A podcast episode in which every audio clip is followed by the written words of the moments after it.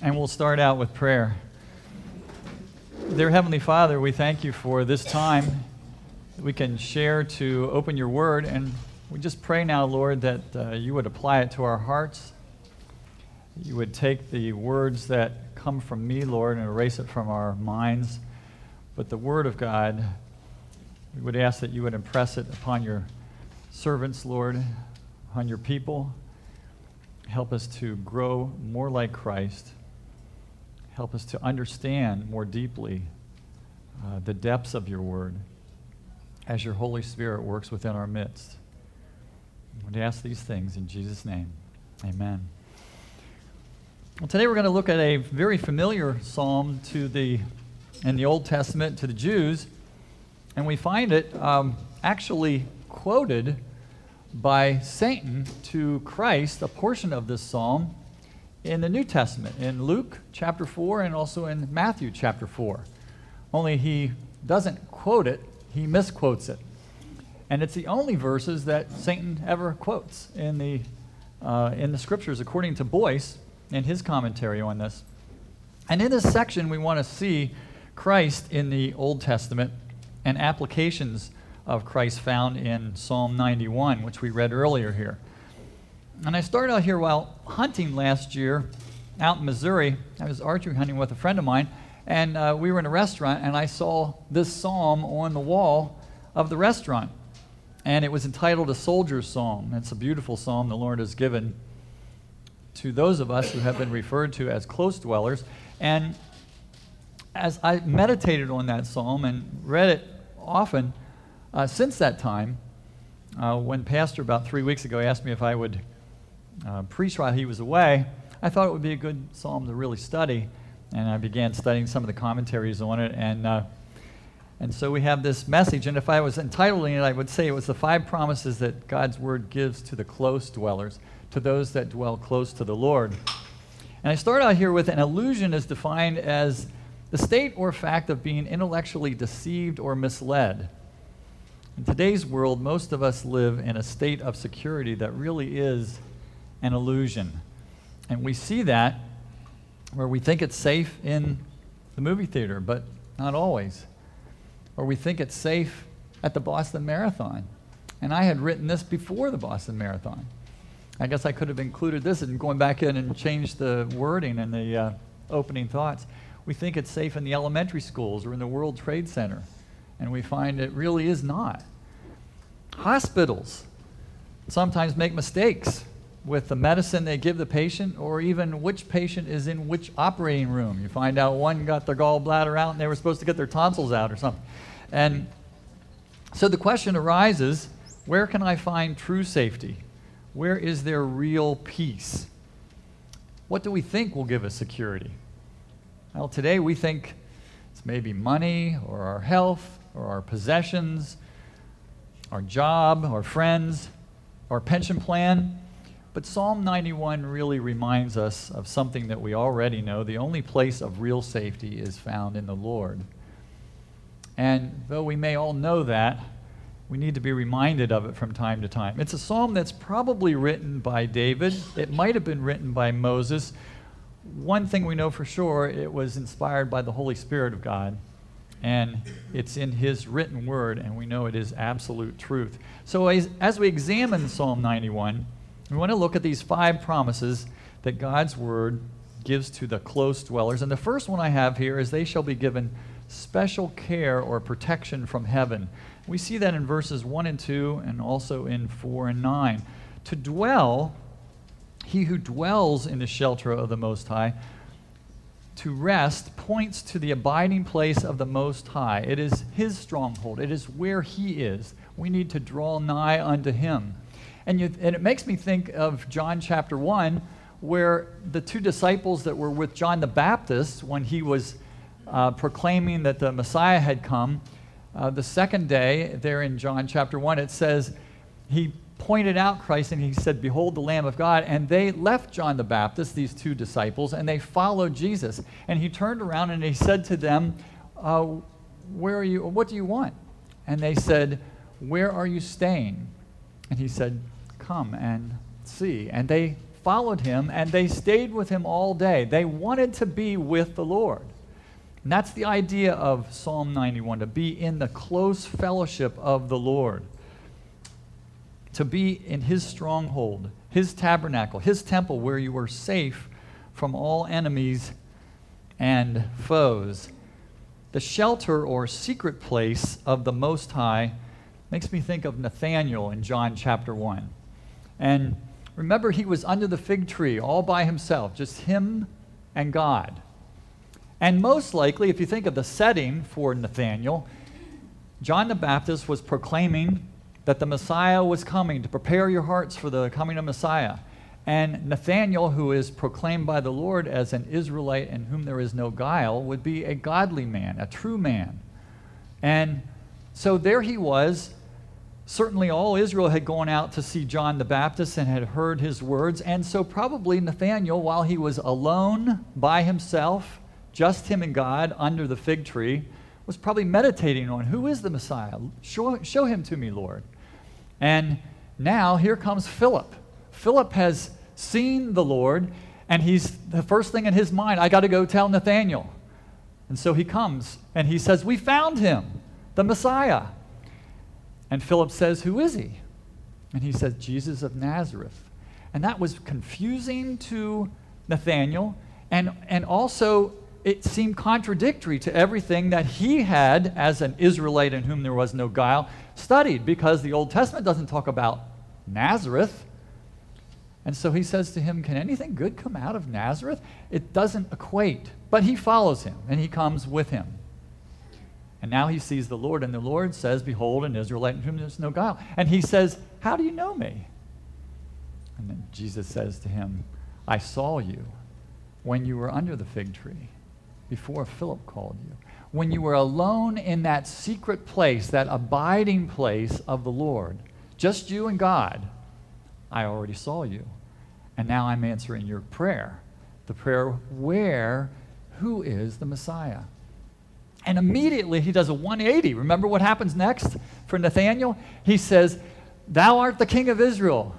He says, You are the Son of God. He goes from from a, being a doubter, can anything good come out of Nazareth? He doesn't even care anymore. He knows this is the one who he's been communing with when he was alone under the fig tree.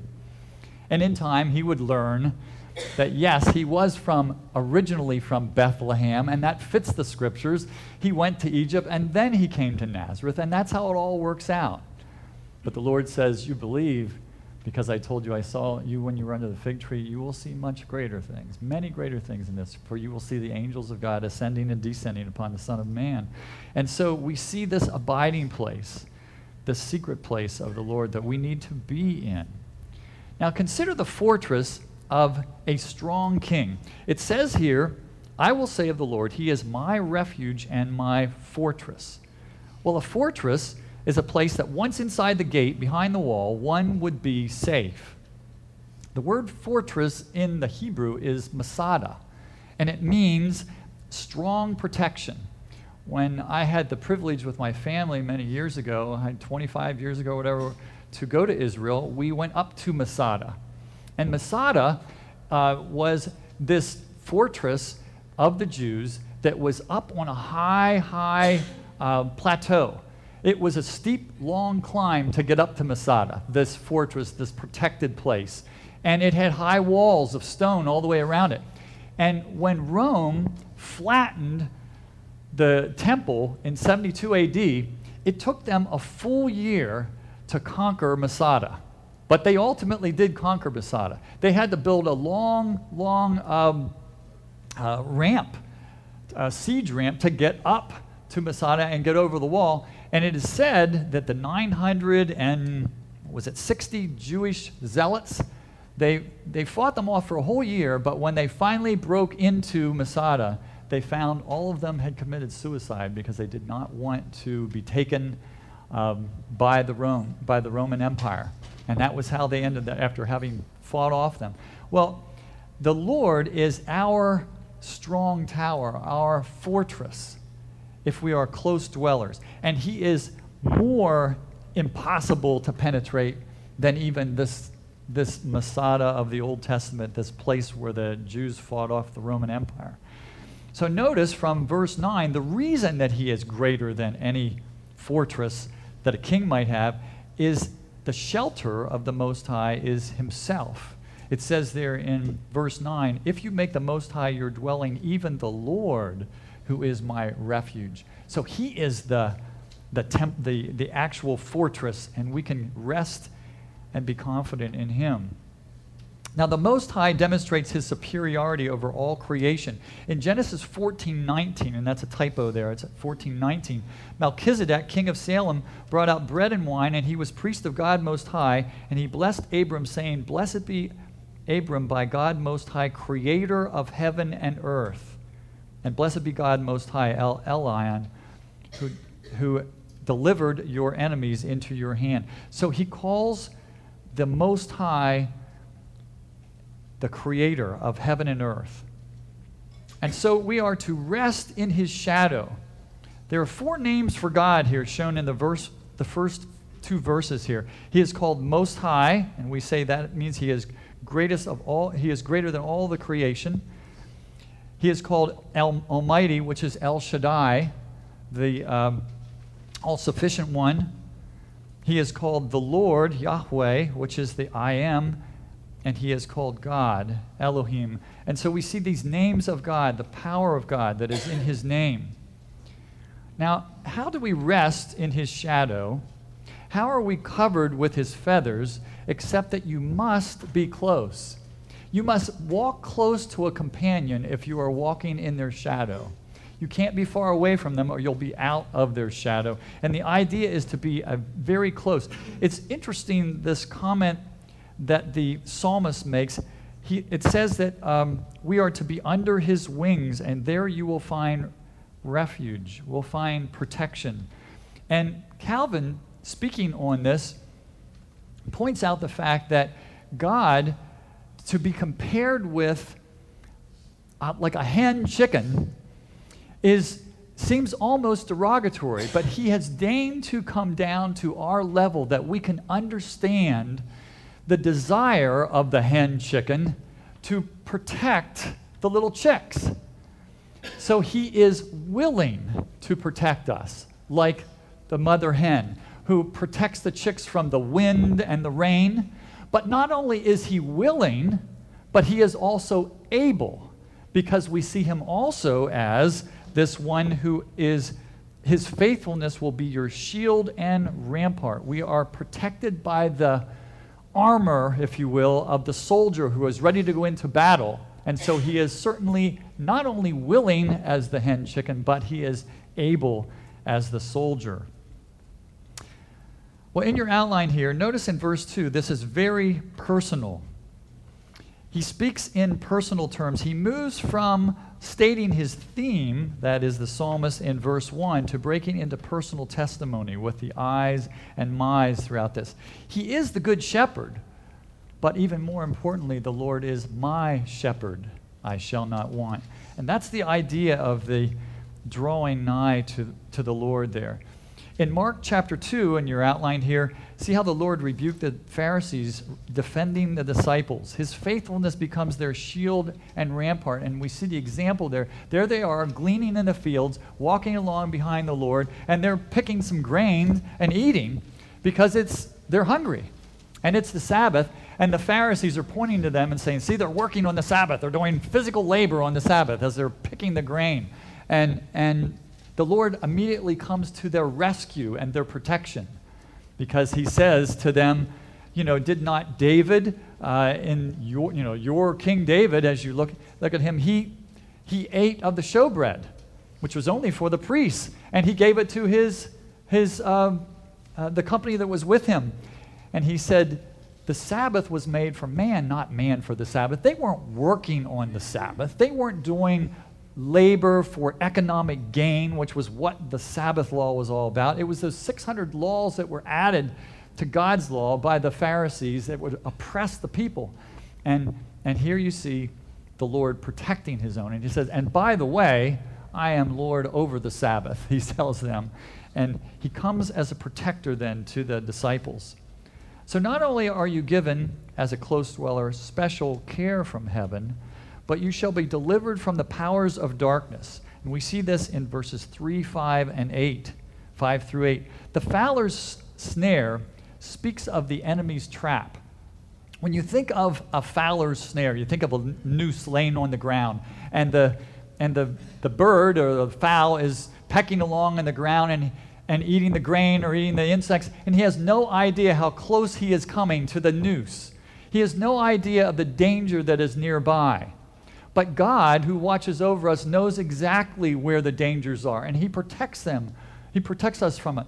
You see in 1 Timothy where Paul is warning Timothy and talking about the evil one and how the evil one sets a trap. And he mentions two different things which are interesting. One is pride is a trap of Satan. And he, he says to Timothy, considering elders and deacons, that they should not be uh, recent converts.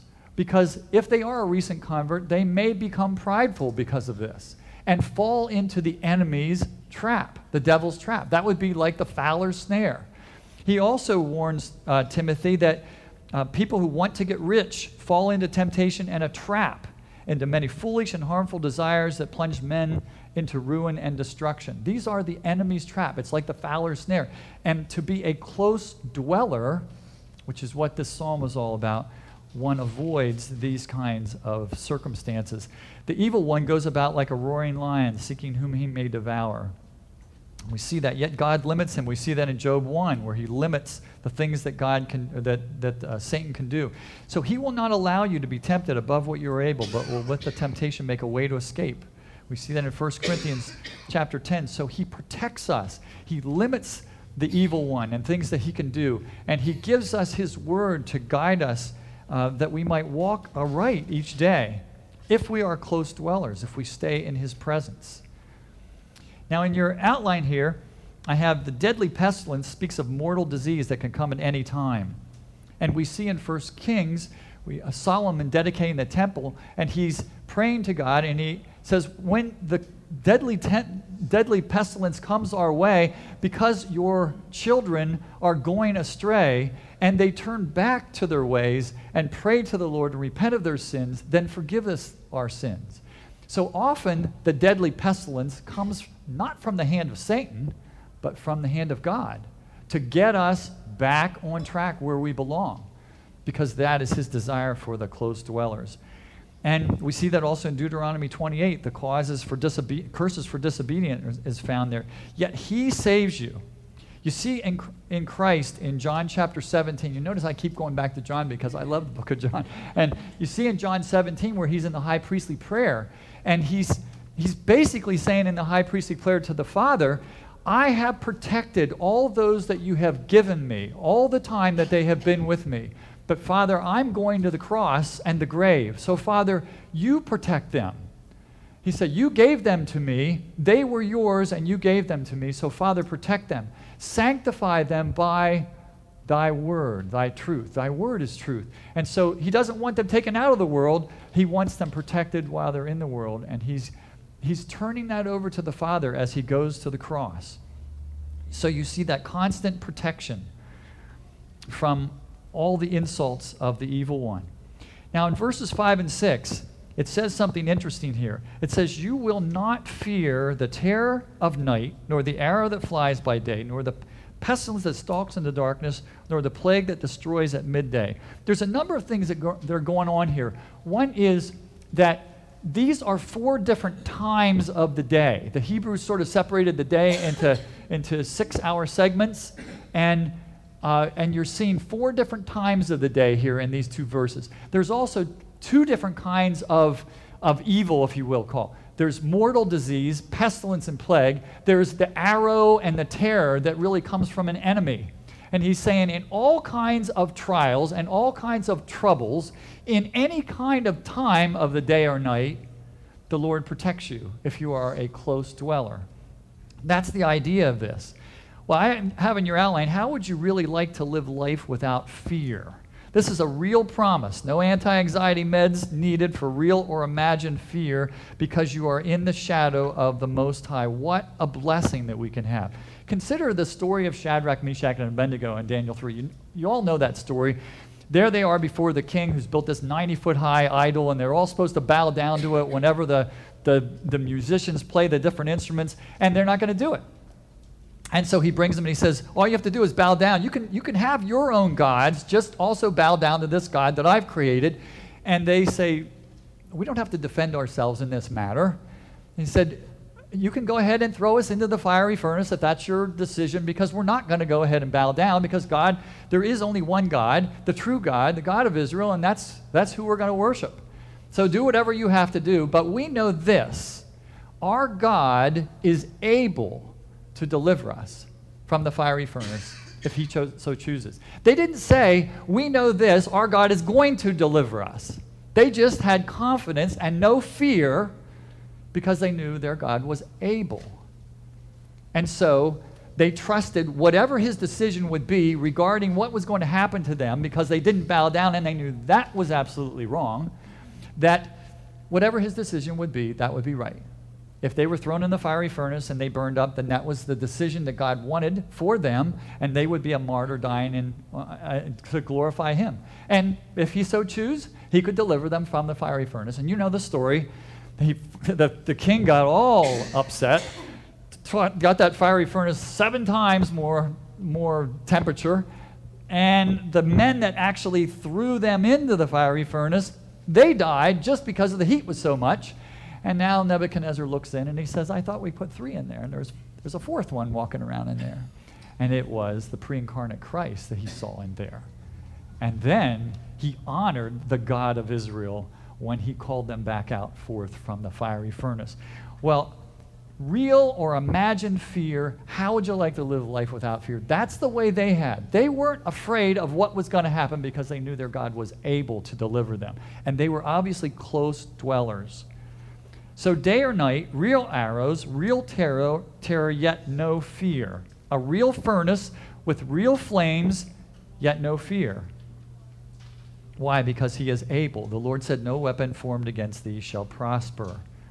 It makes you think of Paul, who says, O death, where is your sting? O, o grave, where is your victory? There's no fear about death. In fact, in Hebrews, it says, Since the children of God have flesh and blood, he too shared in their humanity, so that by his death he might destroy him who holds the power of death, that is the devil, and free those who all their lives were held in slavery by their fear of death. How would you like to have no fear of death? There's only one way to have no fear of death, and that is to know Christ. That is to be a close dweller. And then you need not fear death. And that's what he's saying here. You will not fear the terror. Well, he understands our fears. Philippians 2 7 and 8 says, He became one of us. He took upon himself the very nature of a servant. So he knows our fears and he meets us there. Look at the sweet, one of the sweetest verses in all the Bible. It's found in Revelation chapter 1, verses 12 through 16, describing Christ in all his glory to me, it's one of the most blessed sections of Scripture. There in the book of the Revelation, you have John. On, he's imprisoned on the Isle of Patmos. He has this experience where he is taken up in the Spirit and he, he is in the presence of the glorified Christ. And he hears the voice that sounds like a trumpet. And he turns to now see the glorified Christ and describe him and as pastor talks about how he stretches the words trying to make words identify with what he is seeing. And I'll just read it to you. It's just so powerful because it's, it's such a blessing. If you don't get anything else out from this message, get this because I really think it's an example of what each one of us will go through shortly after we die. He looks and he sees and he tries to describe this, and he says, I saw seven.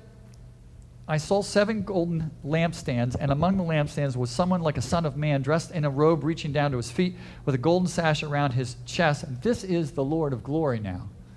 This is the one who said in the upper room, I want those that you have given me to be with me where I am and to see my glory, the glory that I had with you before the world began. This is the Lord of glory now in his glorified state.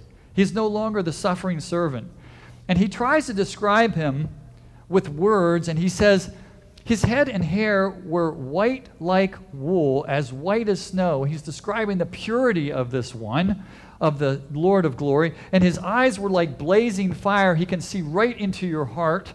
And he says, His feet were like bronze glowing in a furnace. They're pure.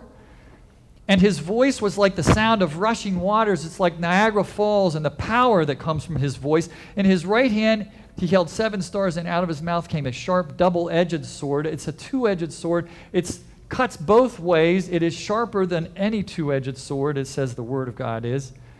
He's trying to describe this Lord of glory that he sees.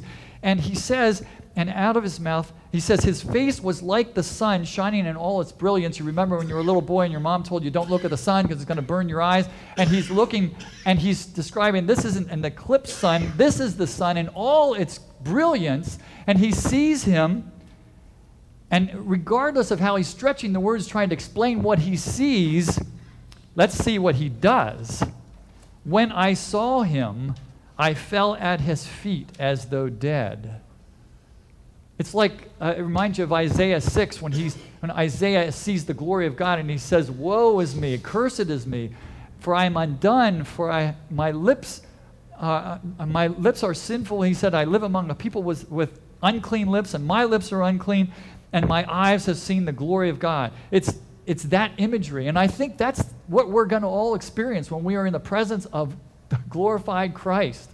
We're going to see, and why, why does he fall upon his face? I think it's because he sees his own inadequacy, his own sin. And there's no making excuses about, I did this and I did this and it wasn't my fault. You just look at yourself and you go, I am undone.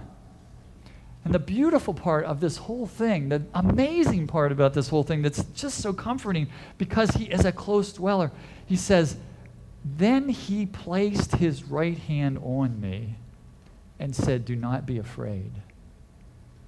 If you don't get anything else from this message, imagine when you're in the presence of the glorified Christ.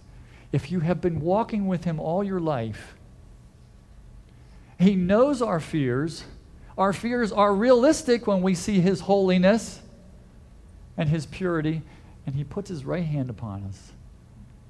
And He says, Do not be afraid, for I am the living one. I was dead, and I am alive forevermore. I am the Alpha and Omega. He said, I am the beginning and the end, and I hold the keys of death and the grave.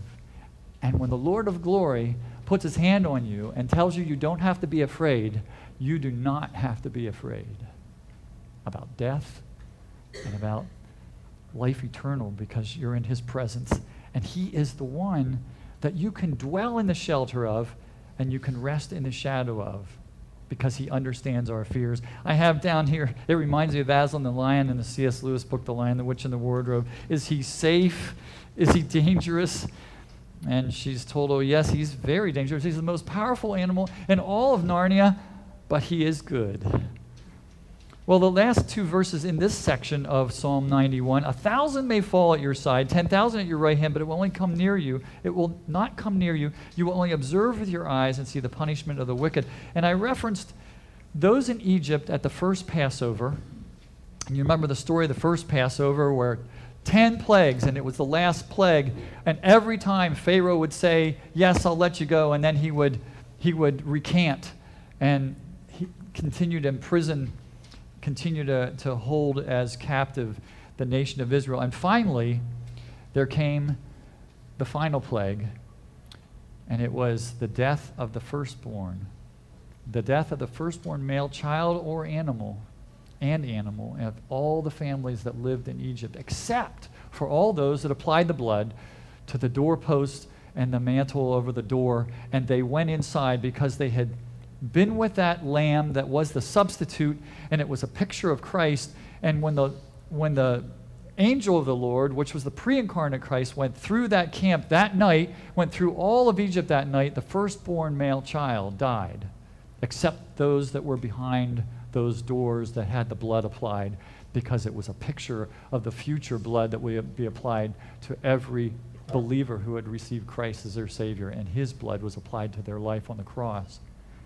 And they woke up the next morning, those Israelites and a thousand had died at one hand, and 10,000 had died to the right hand, and the Lord of glory had not touched them.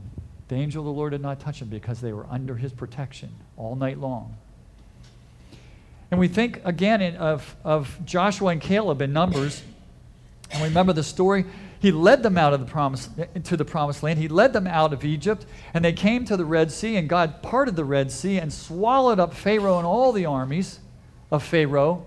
They had nowhere to put Pharaoh, they had no body of Pharaoh to put in the Egyptian, um, um, yeah, the, the, uh, the tomb, yeah, the, the pyramids that they would build. They'd, as soon as a, a child was born that was uh, going to be an heir to, to the throne, this God on earth, Pharaoh, well, they would start building the pyramids. They'd start building a, a, a place to bury them. Had, he was swallowed up in the Red Sea. His young his his firstborn male child died and now he died in the red sea. Talk about god saying this is your god on earth? Here's the real god. Now you can't even find his body. You got a pyramid you got nowhere to put him. You got, you got no body to put in the pyramid but here they went now for the next year and a half and they get to the promised land and they're ready to enter the promised land and they send spies in the promised land and you know the story 10 came back and said we can't do it there's giants in the land he's fed them every day They've had the pillar of fire by night, the, the cloud by day. They've had the water from the rock. They have all this visual demonstration of the power of God. They get and they go, there's, there's giants in the land. And Joshua and Caleb come out and they go, yeah, there's giants in the land. So what? Let's go. Take it. The Lord said, take it. And for the next, and, and, and because of their disobedience, because of their lack of faith, they wandered for the next 38 and a half years, and Joshua and Caleb watched everyone 21 years and older die. A thousand at their hand, 10,000 at their right hand. Yet, yet they were protected. And ultimately, they were the only two of that age, of that generation, that entered the promised land. So it's a picture of, it's not just Satan, but sometimes it is God bringing judgment upon those that have strayed We'll go to the flip side of the sheet that I gave, that I handed out, but they, I guess they got a little different sheet here. There's probably a different way to lay out. But we're on to verse 9, and it says, If you make the Most High your dwelling, well, in order for these promises to be yours personally, they have to be because you've made the Most High your dwelling even the Lord who is my refuge, then no harm will befall you. If this is going to be applied to your life, these promises, if no harm, no disaster will come your way, if you will be the charge of the holy angels, and that's your blank in the outline there, it is because you are making the Most High your dwelling. No surprise here. You might say, well, Paul was beaten, he was shipwrecked, he was ultimately killed because of his faith. Listen to what Matthew Henry says regarding this. Though trouble or affliction come your way, yet there shall be no evil in it, for it shall come from the love of God and the hand of God, and shall be sanctified. It shall come not for thy hurt, but for thy good. And though for the present it be not joyous, but grievous, yet in the end it shall yield so well, thou thyself shall say, No evil befell thee. Hebrews says, Discipline, though for the present it be not joyous but grievous, later on it produces a harvest of righteousness and peace for those who have been trained by it. It's like Romans 8 for all things work together for the good to them that love God. In the actual going through the trials, we would not have joy in the trial, but remember the close dwellers never go through the trials alone because he goes through the valley of the shadow of death with you. Thou art with me. Therefore, you're never alone in that trial. I have in your outline, therefore, you will not die before your time. Remember, this is for the close dwellers. The protection and victory is not automatic for all believers. We are not to wander off. We know in 1 Corinthians 11:30 that is why many among you are weak and sickly and some sleep. Why? Because they had strayed. There was a premature death brought about to some of the individuals in the in the church in Corinth, and Paul was saying that's why some are sickly among you and some sleep. They were wandering off. They were going and taking communion, and they shouldn't have been because they had unresolved, unconfessed, recognized sin in their lives. And it was just like, well, that doesn't matter. I'm going to take communion anyway and God re- he, he punished them. That's why it says in 1 John chapter 5, 16, there is a sin unto death. I do not say you should pray for this. There, there is situations where believers have premature death. God is calling them home to himself because they are done serving him in this life. Their life is going to end sooner than later because they are no longer a testimony for God this, these promises are for the close dwellers. This message is not a name it and claim it. It's not a, a uh, health and wealth type of message. It's one that tells us we need to stay close to our Savior. Well, notice the angel, and I have in parentheses S, the angels watch over the close dwellers. Hebrews 1:14 says, "Are not all angels ministering spirits sent to serve those who will inherit salvation?" They, that is the close dwellers, walk in his ways, and he keeps them in all theirs. How the angels do this, we may never know, resisting the demons of the evil one, repelling disease. Maybe one day we will know.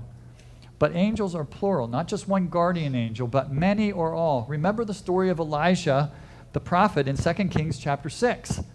And we could spend a while just thinking about that, but he was there, and it was the, the king of Aram, and he was plotting to capture or defeat the Israelite army, and every time they set an ambush, they already knew about it. And the Israelite army was ready for him. And he said, Somebody must be spying in our group. And he gets all his generals together and says, Who's spying? And they say, Well, nobody's spying. It's, it's there's, they have this prophet, Elijah, over there. And every time you make a decision of how we're supposed to attack or ambush them in the privacy of your bedroom, he already knows about it. And he's telling the Israelite army what to do. And so they're always prepared. And so he said, Well, then we've got to, we got to kill him. we got to get Elijah. And so he says, Where is he living? He says, He's in Dothan. And so they surround the whole city of Dothan. And in the morning they wake up, and Elijah and his servant wake up, and the servant looks out, and they're surrounded. The whole city's surrounded. And you know the story. There's thousands, I guess, of the army against them. And he basically tells Elijah, We're toast. and Elijah looks out and he says, Well, there's more of us than there are of them. Don't worry. And you can just see this poor servant. He's, he's going one, two, and he's going 1,000, 2,000. And he tries again and he says, I'm not getting this. And so Elijah prays that God would open his eyes, and he opens his eyes and he sees the encampment of the armies of the Lord around the armies of the king of Dothan, and, or the king of uh, Aram.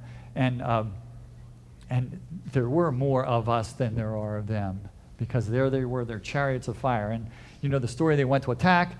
Elijah prays, they all go blind, and now he leads them into the campment of the Israelites. And when their eyes are open, they're surrounded by the uh, Israelite army, and the Israelite commanders said, You want us to kill them?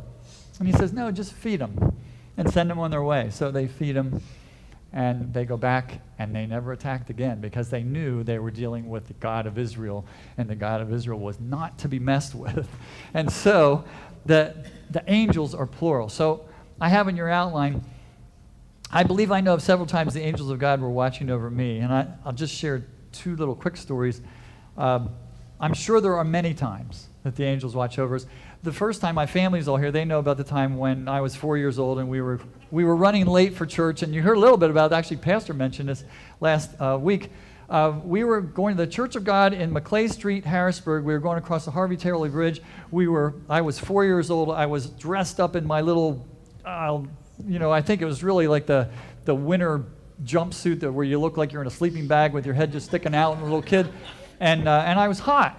And as I remember the story, uh, I, I wanted to roll down the window because I was hot, but my mom says I wanted to throw a piece of gum out the window or something like that. So I don't know. But at any rate, I do know this.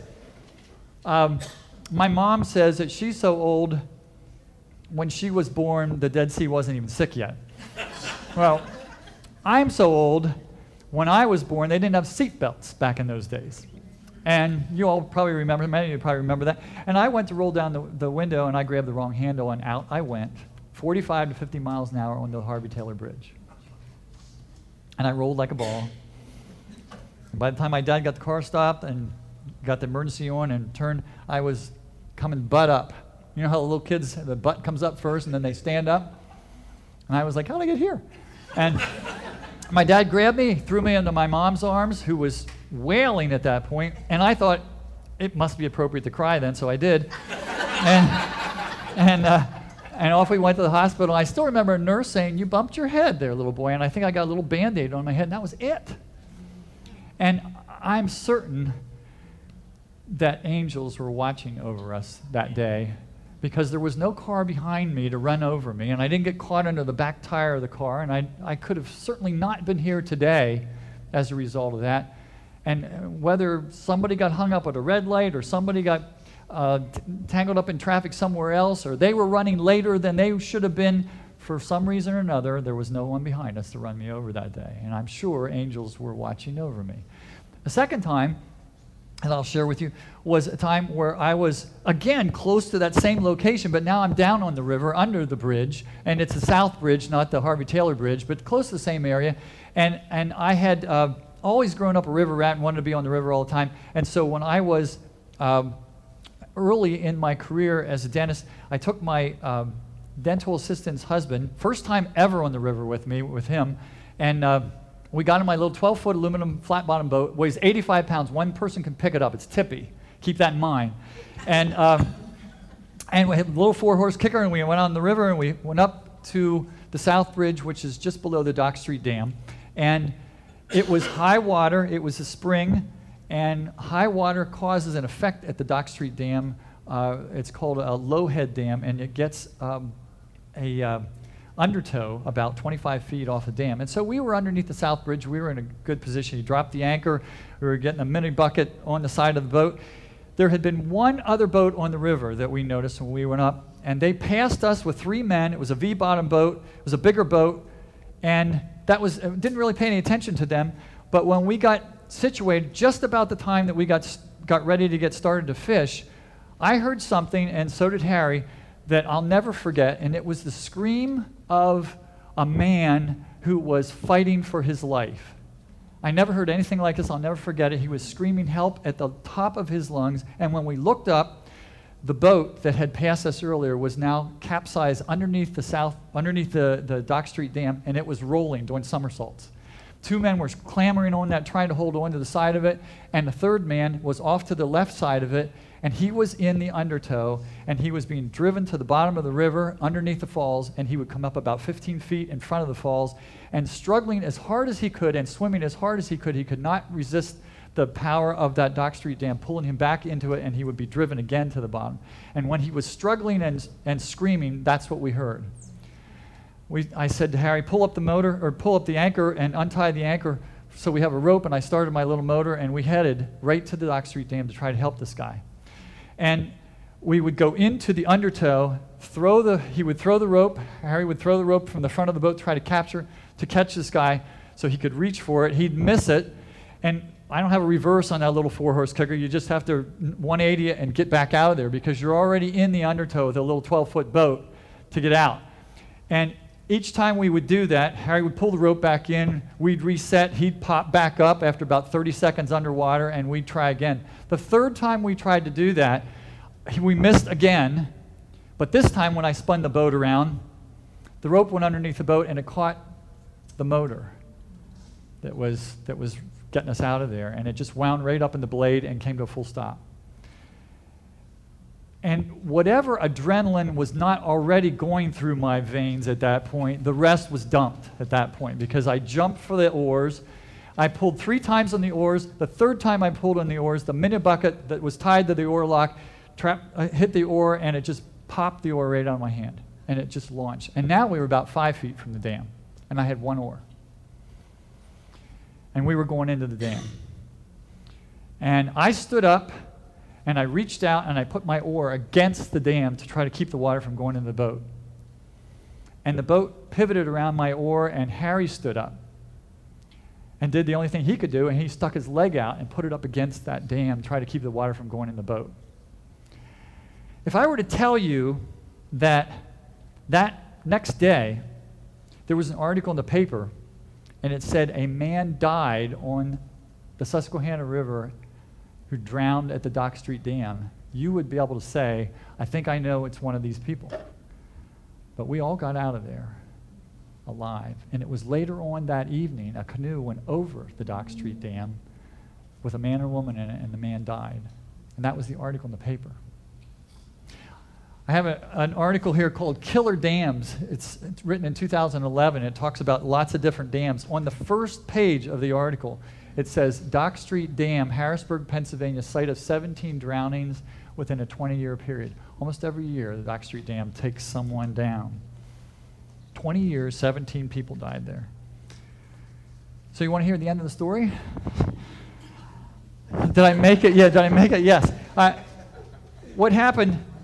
I was leaning out, and th- for the fellow that had been going cycling, he came up and he grabbed the side of the boat, the opposite side that we were leaning from, which helped to counterbalance us a little bit. And one of the other two men had pushed free from the boat, and he was in the same circumstance now, and he also grabbed on.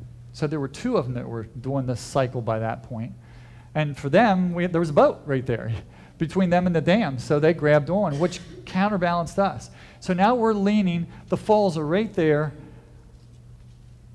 And, and I really believe at that point, angels were watching over me and, and, and over us because there's no way that I think I should be here today except that they were watching over us. Because the strangest thing happened that I can't explain. I was a physics major in college, I've studied hydraulics, and I don't understand how this happened except the Lord was watching over us. You ever get to a stop sign, a red light, and you're sitting there kind of not paying attention, and out of the corner of your eyes, the car moves next to you, and you feel like you're moving. So you hit your brake harder because you think you're moving. Well, I had the sense that the Dock Street Dam was moving upstream, and if I was going to continue to keep my oar against it, I was going to fall in the river. And so I had to stand up. And Harry had the same experience, and he stood up. And now we're looking at each other, and we're getting further away from the dam. And the next thing, we're 20 feet and 30 feet away from the dam, and we're going downstream. These guys are hanging onto the side of the boat. Uh, the one gentleman said, I can't hold on any longer, and I had to trap his arms over the side just because he was exhausted. And he ended up spending the night in the hospital that night because he had water in his lungs and, and uh, in his stomach. And I untangled the rope and got the motor started. And the third gentleman had pushed off his boat that was rolling, and he managed to get free. And we picked him up. And all three of us made it to the top island there that's below the South Bridge. And about 20 minutes later, the river rescue got there and it would have been too late because that, that gentleman was almost gone. Back to the message here. I didn't mean to get too far off base, but I do believe there are times when angels of God are watching over us that we do not know it. And one day, I think when we're in glory, we may know about it. Think of the angels for a second. Uh, the angels of God and Adam were on the same plane when they were in the garden before Adam fell. But then Adam fell, and there was a great gulf between the holy angels of God and, and Adam. And yet, it talks about the fact that Christ has reconciled not only the Jew and the Gentile through the cross, but he has reconciled all things in heaven, and that would be angels, and on earth, that is us, together under one head, even Christ. And you think about in Revelation chapter 19 when the angel is talking to John, and John wants to worship the angel, and he says, Don't worship me, for I am a fellow servant. Worship God only. There you are back on the same plane with the holy angels. And the only reason that John is on the same plane as this angel that says, I'm a fellow servant, is because he is a close dweller. He is one who is redeemed by the blood. And all the angel sees is what God sees for us if we know Him, if we know Christ. That is, He became sin for us who knew no sin, that we might become the righteousness of God in Him. He sees John as righteous. Not because John is by himself righteous, certainly not, but because he has the imputed righteousness of Christ applied to his life because he has believed in the Lamb of God. And the greatest trade that could ever have occurred in the history of mankind is the trade where we trade our sin for his righteousness when he died on the cross for us when we believe and receive that by faith. And that's what the angel saw when he said, Don't worship me, I'm a fellow servant. Well, angels are actively involved in our lives, commissioned by God Himself, and we see that where it is said, He will command His angels concerning you. Their actions are marked sometimes by large and, in this case, small interventions. He will not allow you to even strike your foot against a rock. They are witnesses of the love of God for His own, where He spared not His own Son on their behalf and are diligent to carry out His charge. It is not just for anyone, it is for the close dwellers. Remember when Satan tried to tempt Christ and misquoted this verse? I'll read it if you're reading your Bible, verse 11 and 12 say, For he will command his angels concerning you to guard you in all your ways. They will lift you up in your hands so that you will not strike your foot against a rock. The way Satan said it is, He will command his angels concerning you. They will lift you up in your hands so that you will not strike your foot against a rock.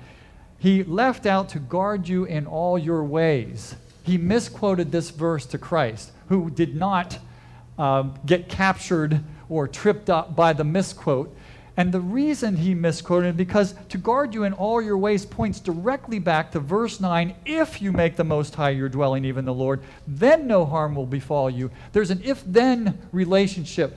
And to guard you in all your ways are when your ways are his ways because you're dwelling in his shadow. And there's a difference. If he would have jumped off the pinnacle of the temple so everybody would have worshiped him, he would not been God's way. It would not, and so he says, You do not tempt the Lord thy God. And so he did not go that way. You want to know if someone who went his own way and God didn't send the angels to keep him from striking his foot against the rock? Look at the story of Jonah. There he's going his own way, a very different way than God sent him. God sent him to Nineveh. He hated those Ninevites. He didn't want to go to Nineveh. He wanted to go to Tarshish. He wanted to go the other way. And God didn't send angels to protect him in all his ways. In fact, he sent a great storm and he was going to teach Jonah obedience. And Jonah ultimately went God's way, didn't he? For a, with a, a, very different fashion than he was planning. He went by way of a great fish that was prepared for him, three days and three nights in the belly of the great fish. And if you think that's a fish story, remember the fact that Christ quoted this, talked about this very event.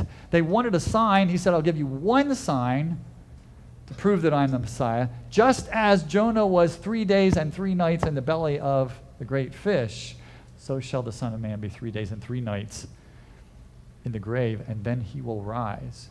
And those disciples remembered that. And when they saw the risen Lord, who they doubted, even doubting Thomas, I have to touch him, I have to see him for myself. Once they were convinced of that sign, they never turned back in their faith or their commitment.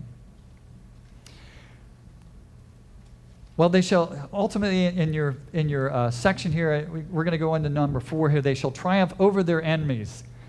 Now, the lion is a powerful enemy, the serpent is a cunning enemy, and both are referenced here.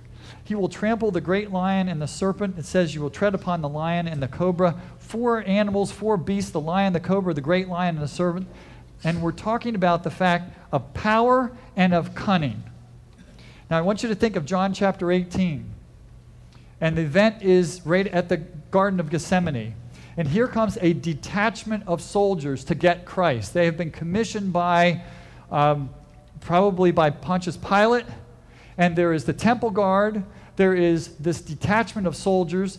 There are the priests, and there is Judas. And there are, on the other side, it is the Lord and 11 disciples.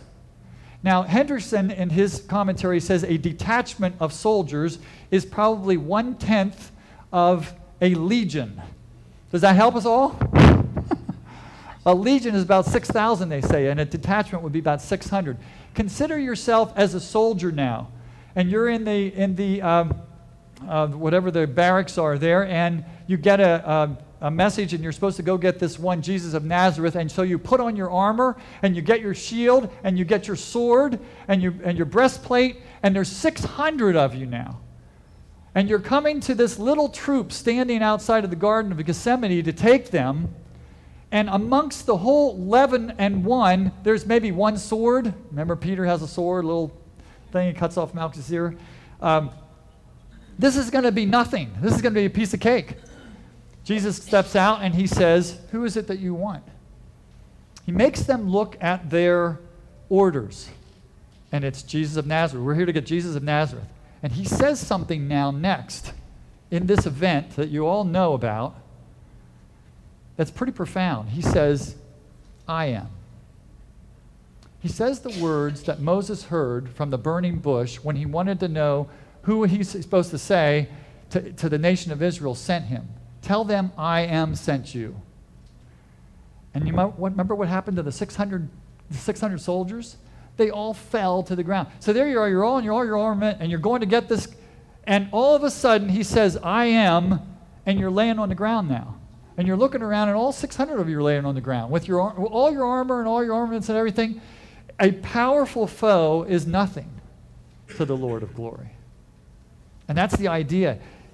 He will, he will, you can tread upon the lion and the cobra, the great lion and the serpent. The power is there. And notice he also protects his disciples. They get back up, he says again, um, who is it you're looking for? Jesus of Nazareth. It doesn't say anything about the 11 disciples. So let them go. You're the only, I'm the only one you're looking for. And he fulfills that promise that he said there, even in the, in the upper room when he was praying to the Father, I have protected them. All those that you gave me, I protected them. And there he is protecting them. The close dwellers are being protected. They could have all gone to the cross that day, they could have all been beaten that day. Instead, they all get sent away because these guys are brushing themselves off and going like, yeah, our orders just say to get him. We'll just take him. That's it you know, and, and he's coming willingly, so let's just move on with this. So the, so the cunning, I have the, remember the cunning questions of the Pharisees in Luke 20. Jesus says, Tell me the answer to this question, and I will answer thee. And they dared not. He said, Neither will I tell you. The cunning are no match to the God man. He said, Whose baptism is John's baptism? And they, they decide, well, if we say one thing, can't do that.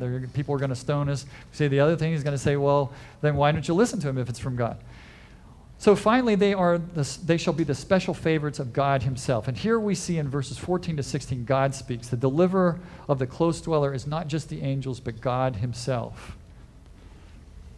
I will, he says over and over again. It's like Peter in Acts chapter 12, verses 6 through 16. In prison, he's chained between two soldiers. He's set free by an angel of the Lord, now knocking at the door of the fear, fearful, praying Christians. And they were astonished. Remember, they didn't even open the door. She looked out and she just turned around and said, Peter's here, Peter's here. And he's still standing there knocking. Delivered, rescued. See the same Peter honored. Silver or gold I do not have, but what I have I give you in the name of Jesus Christ of Nazareth. Stand up and walk. Why was he honored? Because he loves me Remember, he said three times, Do you love me? Do you love me? Do you love me? Kind of in balance to the fact that he had denied him three times. And Peter said, Lord, you know, thou knowest. This Peter is delivered, rescued, honored because he knows my name. And the question is, do you know his name? We call upon his name. His name protects, his name saves. We trust in his name, we rejoice in his name. We can cry out, Abba, Father, because we know our Father. Do you know his name? Whom to know right is life eternal. There is only one name given among men whereby we must be saved. Do you know that name? Well, finally, to call out and to be answered by God says, He will call upon me and I will answer him. The close dwellers, Paul in prison at Philippi, singing, now released. In Acts 16 25. See the I will of verse 15 right with him in times of trouble. Not that we never have trouble, but he is with us in times of trouble. If Jesus is with you, you are very safe. The same Jesus who met Saul on the road to Damascus Saul, Saul, why do you persecute me? He never said, Saul, Saul, why are you persecuting the Christians? He said, Why are you persecuting me? Notice how Jesus took Saul's actions very personally. Now he is with him in prison, delivered, honored by the jailer and his family, privileged to lead them to Christ. Because Paul was a close dweller. To call out in prayer is prayer. God does not promise us a life of ease and luxury, but deliverance from evil. Lead us not into temptation, but deliver us from evil. To pray properly is to be grounded in God's word. Well, finally, with long life, we are satisfied. There's real security, real peace, no fear through this life, no premature death. Life on the er, earth that is to our satisfaction, protected from premature, untimely death, trusting in Him who has reserved to Himself and to His own wisdom the times and the seasons of our lives. Paul says there's no need to remain. He would prefer to be absent from the body and be present with the Lord, 1 Corinthians 5 8. So today, we, what we know is in part. We see through a glass darkly, but then face to face. Whether we live 20 years or 100 years, this life is but a vapor anyway. One day we, feel, we shall fully see the salvation that we have been provided. As Pastor says, the best is yet to come. John 17, 24, he said, I want those that you have given me Lord, to be with me where I am and to see my glory, the glory that I had with you before the world began. In 1 Corinthians 2 9, it says, No eye has seen, no ear has heard, neither has entered into the mind of man the things that God has prepared for those who love him. That is, the close dwellers. Well, finally, lessons for our lives. Security is found only in the Lord. The Lord is our hiding place. He is our secret place, the place that we can be and should walk in his shadow every day. Resist the temptation to be formal, professional while our hearts are far from the Lord. Guard your heart. Live close to the Lord. If you do, you will be indestructible in His will. There will ne- never be premature death.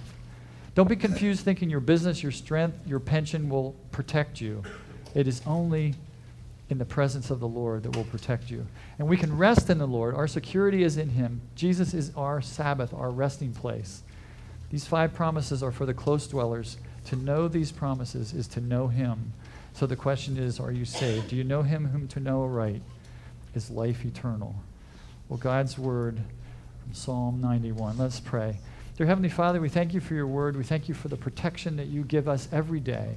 We read in Romans 8 how you sit, dear Lord, at the right hand of the Father and you make intercession for us daily. We read in the same in the same book, in the same chapter, how the Holy Spirit takes our prayers and intercedes and, and interprets them for us.